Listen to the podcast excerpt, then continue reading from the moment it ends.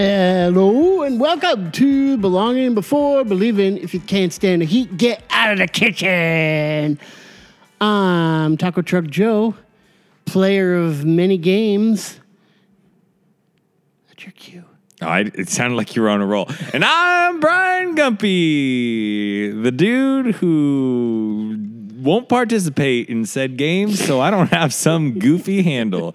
Gump Truck. I'm Gump You Truck. do. You have a goofy handle. Yeah, Gump Truck. Yeah. Yeah. Hey. So, hey, dude. You, so, how's how's been preparing to leave? Fast and Furious. Like people wise, like as everyone wants your attention, right? Everyone wants a goodbye uh, hug. Uh, yes and no. Yes and no. I have a feeling this this will be our la- this is our last week, so I have a feeling this is going to be the the big one. There have been a couple people who either they're like going to be out of town this week or something that have been saying goodbyes that way, and that'll be that's been kind of heavy. But for the most part, we haven't really Heavy? Has it been the, saying goodbye has been really heavy? Well, these are like a lot of these people that I have in mind are customers, but people I've been serving pretty much every day Yeah, for like 12 12, years. years, Yeah. yeah. So we got really, really close. And, you know, I'm not going to have Thanksgiving with them. Like when I come back into town for like a weekend or something, like I'm not to like see them. Right. So yeah, it, So that's why it's heavy because you might never. I'm probably see them never again. to see them again. Gotcha. And they know that. Uh, Gotcha. But we'll see each other on Facebook and Instagram and stuff like that. And that's fine. That's cool. But Yeah. no, it hasn't been hasn't been bad. Honestly, there's just it's been so busy. There hasn't been a ton of time to think about much. Busy, like just getting all the details in order for the move, like physically, like you guys moving or Well, business stuff or all that. All of it. It's Yeah. both like getting ready to leave mm-hmm. and getting ready to land. There's Sure. a lot of stuff that I have on my mind for. I mean, when we get there, I'm going to be real busy. You are for the next like Six, Six months, months, at huh? least. Yeah. Yeah. So. what? But okay, so we talked before about you, that you. Your biggest goal is to learn all the kids' names, mm-hmm. right? And by kids, I mean your employees. Yeah. I don't necessarily 18 mean 25 kids. year old well actually out there they they've been hiring high schoolers so Wow. could be like Are 16 you going to continue that habit 25 year olds i mean if it works yeah if it works? Yeah. i mean the biggest thing that we don't do that here is mostly because of i mean they can't work our shifts because they're in school Oh. Or would be up late. That. like back in the day Do you have any 24 hour shops out there? One. Yeah, one. Yeah. Okay. but back in the day you if you'd have to work like 5 a.m to noon noon to 6 or 6 to midnight And so 6 to midnight would be the shift that high school kids would be available for but they can't work past midnight Right. because of work permits Right. and midnight was when we closed so um, we could make it work now but you're just like not available for much like at all Right. so You're getting like three shifts a month Yeah. kind of thing. Wow. You got a place and you're all excited. yeah Yeah. Who do you think's more excited, you or your wife right now? Uh, different kinds of excitement. She's buying things and just planning out all of these things that she's been waiting to plan because we didn't know where we were going to live. And so that's really cool. Um, I'm excited because this is something that I've been waiting to do for 10 years mm-hmm. or more. Mm-hmm. So and we're both excited. And she's excited for the work side of things too. And basically be Dutch mom to by the end of the year, like 200 kids. I can't believe how many times she said that Yeah. when we were hanging out the other day. Yeah, She wants to be the Dutch mom. She wants to do Dutch giving. She wants to do Dutch Halloween and yeah. Dutchmas. Of course she does. She wants all those things, which I, I'm not surprised at all that she wants to celebrate those those holidays. But I am a little surprised that she wants to do it with 180 kids. I think she might be more hospitable than I am. I think I met my match, which is crazy. Wow. I know. Yeah. Well, she's good at all that stuff, anyways. Totally. Yeah. So that'll be good. Yeah. That'll be good for her. She's gonna love that, Yeah. and her job is so so cool that she's gonna be able to kind of keep doing what she's doing and be Dutch mom. Yeah. So when this airs, How about Zoe Miter? oh dude, Oh, sorry, I didn't mean to interrupt you. no, that's all right. Um, yeah, it's she's a lot more torn, Yeah. but she is very, very excited about her new room. Oh, really? Yeah, she's Why? Gonna, she wanted a loft bed, Oh. and she's getting a loft bed. And she's gonna have a little reading nook underneath her loft bed with all Oh, these wow. little twinkly lights and a little uh, Oh, that's amazing. beanbag chair and all kinds of nonsense. So that, yeah, My kids had a bed kind of like that for a minute. It was Abby and oh, jeez, it was Lily, wasn't it it? was Abby and Lily. Yeah, it was Abby and Lily. Yeah, and Abby had the bottom and Lily had the top. I think. I don't know. I don't remember. But they had that little desk on the side, and yeah, that mm-hmm. was kind of similar. But Zoe's gonna have her own pad. That's pretty cool. Yeah. Yeah.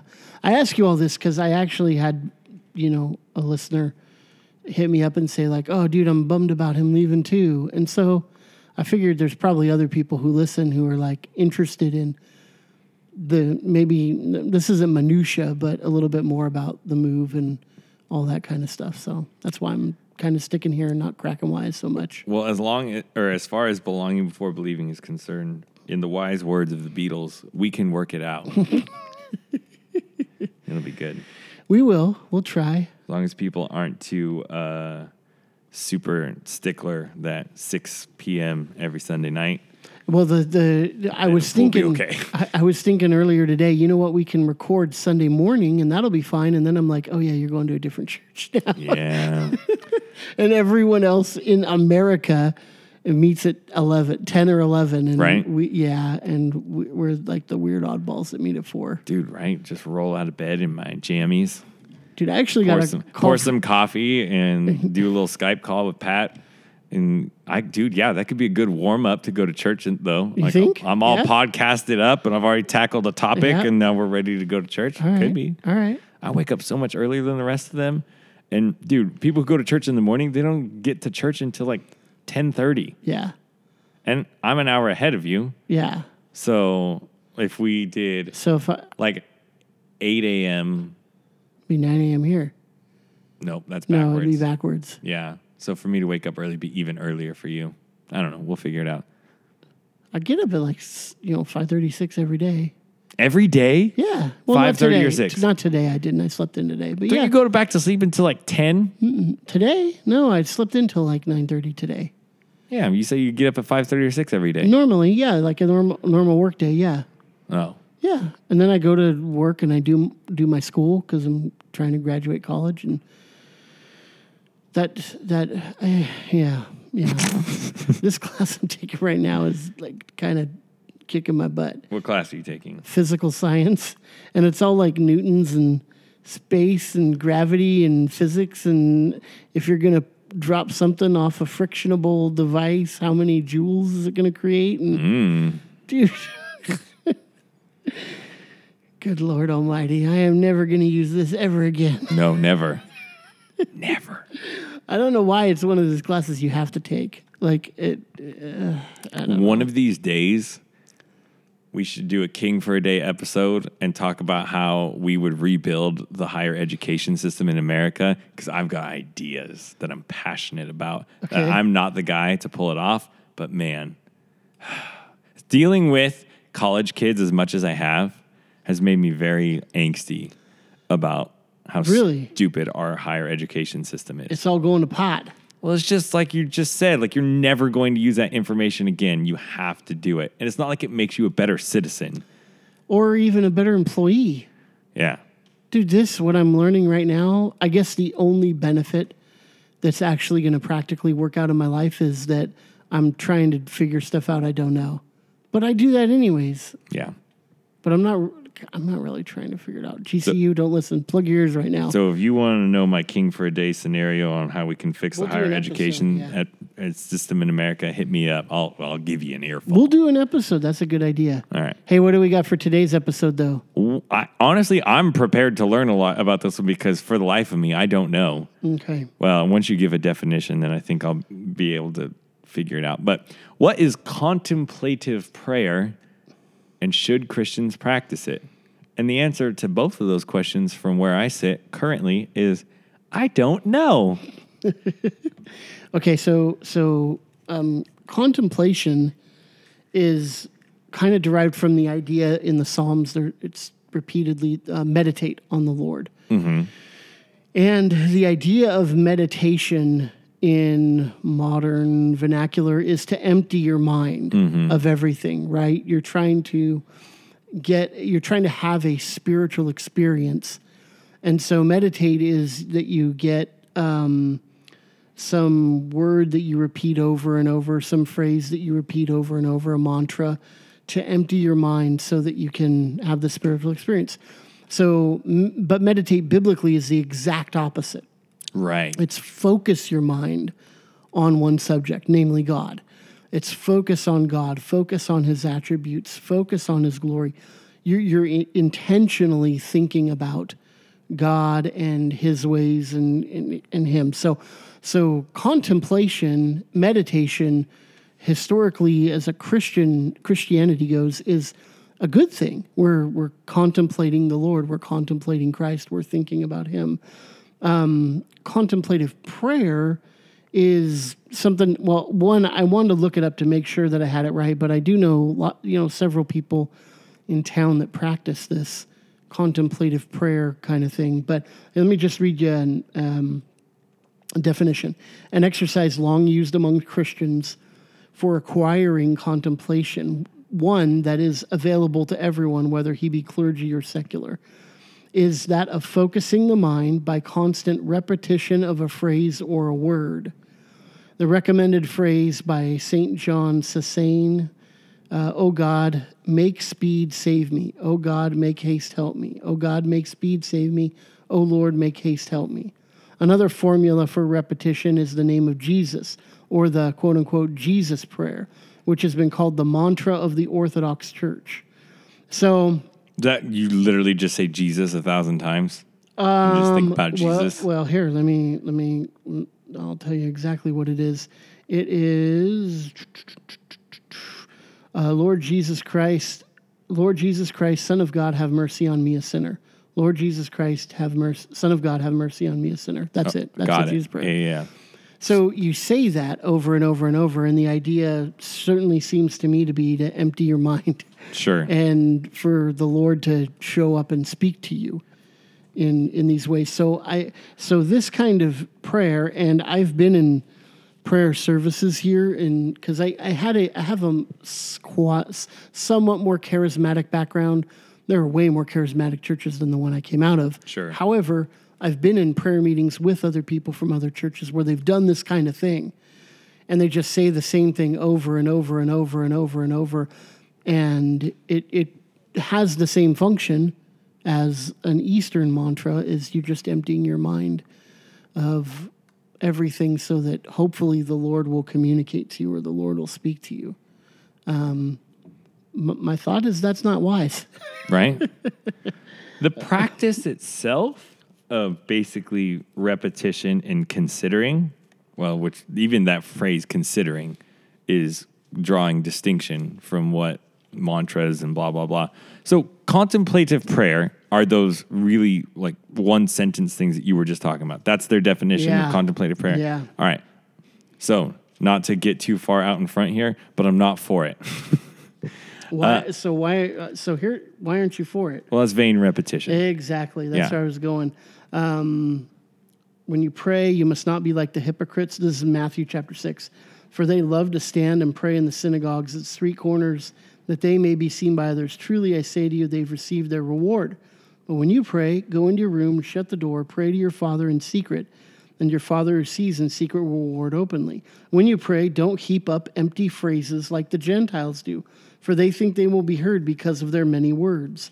Don't be like them, for your Father knows what you need before you ask Him. Instead, pray like this, and then it gives the, He gives the Lord's prayer. Um, Our Father who art in heaven. Most people listen are going to know the, Yeah. rest of, the rest of that. Which, oddly enough, in some traditions, the Lord's Prayer becomes vain repetition Totally. right? So like I'm I'm a funeral arranger and I go to lots of different funerals at churches and when I go to do a Catholic mass or um, or a viewing or a rosary, pardon me, the, there's a lot of that saying the same phrases over and over and over and over again, and then with a little bit of talk in the middle, and then the same phrases over and over. But you just hear as people repeat them that it, they're nobody's thinking about what they're saying. It's just the vain repetition of these certain specific words. You just say them over and over. What, why do you think people think that that's prayer? The the vain repetition. Um, I think I think that it's a script. Mm-hmm. And I think people who read the Lord's Prayer, well, uh, clearly not in its full context, but I think a lot of people see that as a script, use it as a script. Hmm. And when there's so much anxiety with a lot of people, especially you know new Christians who don't know exactly what to say, that there's comfort in not having to think about it, which Oh, okay. which lends itself to the emptying of the mind that we were talking about. You don't have to think about it. You just say this, it counts as your prayer, check your box, and you were spiritual for the day. And, you know, I don't think that's, I think, thinking the best of somebody. Um, but, and in that scenario, I don't think that there would be absolutely no benefit or a harmful consequence from somebody who just doesn't know how to pray. So they're going to pray this thing blah, like over and over. Um, especially initially when you're just like kind of learning to pray. Is it better than nothing for a short time? Maybe. I don't know. What do you think? I well, I, struggle with. Okay, so I, I hear you saying that it's it's not all bad. We don't want to throw the baby out with the bathwater because there's some young Christian, uh, you know, somebody who's new to the Lord who might genuinely be benefited by somebody telling them to pray the Lord's prayer like a script. I think that's a little stronger positive than I would have than I really mean. But sure. But you wouldn't say that with those other ones, like the or uh, where is it? Where is it? Where is it? Lord Jesus Christ, Son of God, have mercy on me, a sinner. Right Yeah. there, the purpose is Lord Jesus Christ, have mercy on me. If somebody that prays that one time over and over, great. great. If they pray that's it not the point. If they pray it three times, like why did you say that three times? And then I would want to hear why they said it three times. Mm-hmm. If it's like I just really need to focus on that idea, that truth right now, Mm-hmm. and I don't want to get distracted by other things. I just really want to meditate on Lord have mercy on me, a sinner.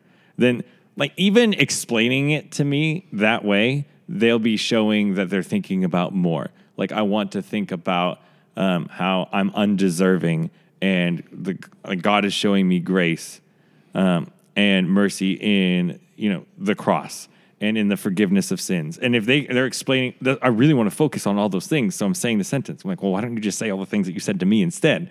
And I think that that's the type of conversation that you would have with somebody who's genuinely being earnest and not just lazy or you know is unregenerate in general and they're just going through this because like i said they don't they don't know what else to do because they're not a christian of course you don't know how to pray Well, he says like the Gentiles do.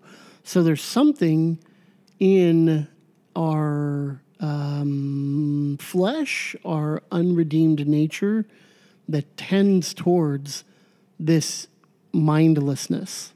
You know, mm-hmm. the the the vain repetition. We think we're going to be heard by many words, Jesus says. And and so when I've been in these circles before, which admittedly is not I don't have extensive experience, but I've been in enough of them to know that what that, that I don't think they'd be able to articulate what you just said right they would be saying, Oh, I'm saying these things because this is the way that my mind and my soul are prepared to hear from God.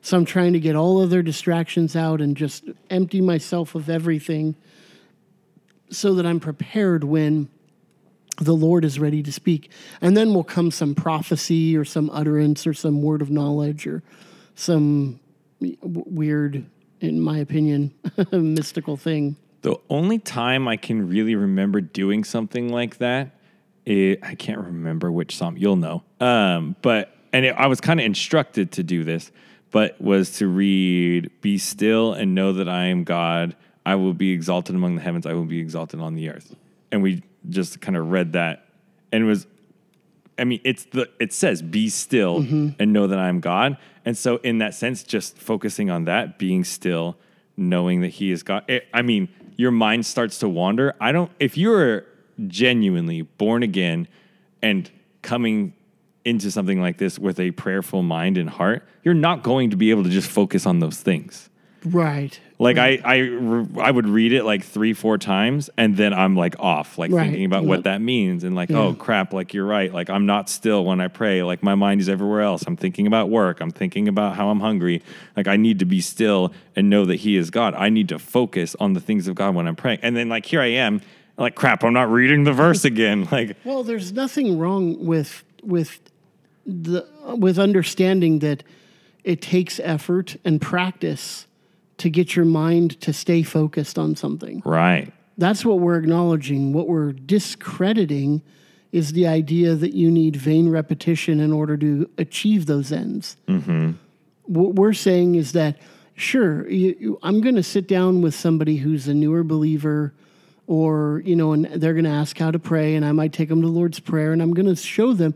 Here's how you pray through this without, you don't need to use all those words. In fact, you should use more words as you're praying through it. And I- you know, there's going to be a real struggle getting through the actual prayer the first time, or the tenth time, or Totally. the thirty eighth time. You know, but as you do it and you commit to prayer, pretty soon you're praying all the time. And what you want to have is that running conversation in your head with the Lord, and have times where you're just solely focused on praying. And so you're getting away like the Lord did regularly to be by himself so that he could pray. I think Paul practiced that quite often too, where he would just try to get by himself and just spend time in prayer. This is where like a prayer journal helps mm-hmm. so that you can write stuff down. And I've even heard the opposite of a prayer journal where when you're sitting down to pray and you have one of those random thoughts, you just write that down. Because you know a lot of times they're like oh i want to remember this so i can come back to it but then all of a sudden you're thinking about you know the project that you're planning and you're 20 minutes late you know away from praying. So you just write that down so you don't need to worry about it because you wrote it down. I've heard that being a positive you know way of helping to keep your mind focused as you pray as well. So what where my mind went when we initially were talking about this contemplative prayer um, definition is it kind of reminds me of the way that you and I both approach a text when we're getting ready to preach on it. You just read it over and over and over again. Now, granted, that's going to be, you know, three, four verses all the way up to who knows. Like it could be like 12, 12, 15, 15, yeah. 20, whatever. Uh, and so we're reading through large chunks over and over and over again. Um, but it's not trying to empty our mind, it's trying to really just dive in and get familiar and have things pop out of it. Mm-hmm. Yeah. To to get a feel for what is the author like why did he use that phrase when he could have used another one? Mm-hmm. What makes this unique? Um, you know, who what did the readers think when they were receiving this letter, if it's a letter, and reading through and just learning and learning and soaking in and getting to the point where like you've told me multiple times, like I need to get to the point where I could pretty much recite it. right am I, it's not going to be verbatim No. but it's definitely I own the like I have the text in my head. So like if you were to ask me yesterday, what are you preaching on? I could have told you, well, sec- Second Timothy chapter one, one through seven, and you'd been like, well, what's that? And I could have said, well, he's really getting emotional. He's really missing Paul uh, or Timothy, pardon me. He's remembering fondly their times together, their tears together, the, his conversion, and then he wants him to buck up and start pastoring with his gifts that he has kind of let lax a little bit and he wants him to fan this flame into fire because we haven't been given a spirit of fear but of you know power and of love and a sound mind so i just gave you the text Right. But i didn't quote it and it, no no bible's going to read that way that i just said but I, I gave it to you and so the only way that i got that in my head is reading it over and over and over and over again and wrestling with it and if i were writing why would i say this this way why would I be emphasizing this point? What is going on with Timothy that I have to read between the lines a little bit? And I don't think it's too much conjecture. I, th- I think it's, you know, you look at other places in Scripture and see where Timothy was struggling. So with prayer, um, how does prayer how does how does prayer work? Right? We're talking about you know this false way where you empty your mind and you're waiting for God to show up and start telling you things. Well, how does it work? Well, basically, as you're praying, you want to be praying scripture as much as you can because that's where God's already spoken. And he's going to speak to you in light of what scripture already says. So I don't need to empty my mind. I need to fill it with scripture. Fill it with scripture, which is why I'm glad you're, you know, you were saying your mind went there. Yeah, totally. So, in, in that sense, if you're talking about filling your mind with scripture, then that can be a good thing if you're doing it intentionally and, like you said, filling your mind, not emptying your mind. Mm-hmm. There's a There's big a big difference. difference, So yeah. the practice may look the same, where it's repetition in your mind, but the reason why you're doing it, the the byproduct of it, is going to look vastly different. I would say the more you're putting, the the more you're ha- you have to say, the less inclined you're going to be for it to be vain repetition. Mm-hmm. Right. That's why this little short little Jesus say me I'm a sinner or whatever it's whatever it is is helpful to empty your mind because it's it's nothing. You don't have to think to think about to to be praying it. And unfortunately, um, that that passes itself off as prayer. The reality is, is if you read the prayers of the New Testament, they are rich and full. And let me. I'm just going to. They're not repetitive. not even close. Let me just read the one at the end of Ephesians one here. This is a prayer. Okay, this is this is the kind of prayers we ought to be praying. For this reason, because I've heard of your faith in Lord Jesus Christ toward all the saints, I give thanks for you. Okay, so here's the prayer. Remembering you in my prayers that the God of our Lord Jesus Christ, the Father of glory, may give you the spirit of wisdom and revelation in the knowledge of him, having the eyes of your heart enlightened, that you may know what is the hope to which he called you, what are the riches of his glorious inheritance in the saints, and what is the immeasurable greatness of his power toward us who believe, according to the working of his great might, that he worked in Christ when he raised him from the dead and seated him at his right hand in the heavenly places, far above all rule and authority and power and dominion, above every name that is named, not only in this age, but also in the age to come. And he, pardon me, and he put all things under his feet and gave, uh, gave him as head over all things to the church, which is his body, the fullness of him who fills all and is all in all. I, I, I had struggled reading it, Right. And I know it. I've read it, you know, probably a hundred times in my life. But that is a meaty. I mean, you can stop and contemplate every single phrase in that prayer, and it's going to be profound. There's nothing about emptying yourself. There's nothing about you know these vain repetitions. These are big, bold, doctrinal, philosophical thoughts that Paul is thinking as he's praying, and I think we're instructed to do the same thing. Yeah. Yeah. Those are the prayers that you should read through. Pray through that. Pray through that. Ephesians chapter three. The second time too. you get through it, your brain will be full, not empty. yeah, yeah. Sweet. So, Question of the day. you got one?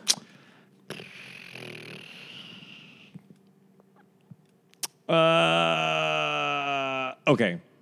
So, dang, I'm on the spot. This isn't super exciting, but because this is how we kind of started our episode, where is your favorite place you've ever lived? Oh, that's a good one. And if you've only lived in one town, you could talk about your favorite part of the town that you've lived in your entire life. So, so far. No, you answer first. No, no, no. I don't know. You said so far. Oh gosh. Um probably that those 3 years that we lived at Autumnwood, Oh, it was a lot of fun. yeah, Chico's my favorite place that I've lived. yeah, Uh and so, yeah, being at that house where we had barbecues, like it felt like at least twice a month. yeah. During certain stretches it was more than that. So it stretches like every other day. Dude, it was Yeah. like the party house. Yeah, and like church people and bringing people in who Yeah. didn't go to church to church barbecues and bringing church people into like other friend barbecues and just all the mixing and all the yeah it was so great I'm gonna miss that dude. Because that isn't that's ju- that dynamic just isn't gonna happen when you guys are gone. well i'm like i'm just gonna miss chico a ton too. Like i've been driving around these last what is it two and a half weeks now and just thinking about all the cool things like i just people who grew up in chico and haven't been outside of it just don't understand what a cool little town they ended up growing up in. They don't mm-hmm. know how good they have it even just from the perspective of like restaurants or all the cool like like Bear Hole and Upper Park, or the fact that the university brings all of this music, all Oh, these yeah. cool bands to a town that has ninety thousand people in it. If you go to another town that has ninety thousand people in it, they're trash. There's like nothing to do. It's true. It's real small. It's pretty crazy. So I, I love Chico. Um, I did, but none of the places we've lived have been my favorite. I was having a talk with Lily, one of my daughters, earlier this week, Oh, and she loved say. Cleveland. She loved the Cleveland house. Like she, she's like, I want to show you this, and she had drawn the whole house, the whole property from memory, like uh, from the above view, like you would see like a, That's a blueprint. wild. That's awesome. And it was pretty accurate. There was one little part of a hallway that she missed, but um, it was it was wild. I was and I'm like, I did not like that place. I mean, I like living across the street from you. Um, but my favorite place that I lived, ha- well, it, it has to be Garden Cleveland Grove, Avenue, by the way, not not like- Cleveland, not Ohio. Cleveland, Ohio. Yeah, yeah, Cleveland Avenue here in Chico, but Garden Grove, um, where I grew up, Westminster, where I grew up. Um, I lived right on the border, so I went to Westminster school. The house was physically in Garden Grove.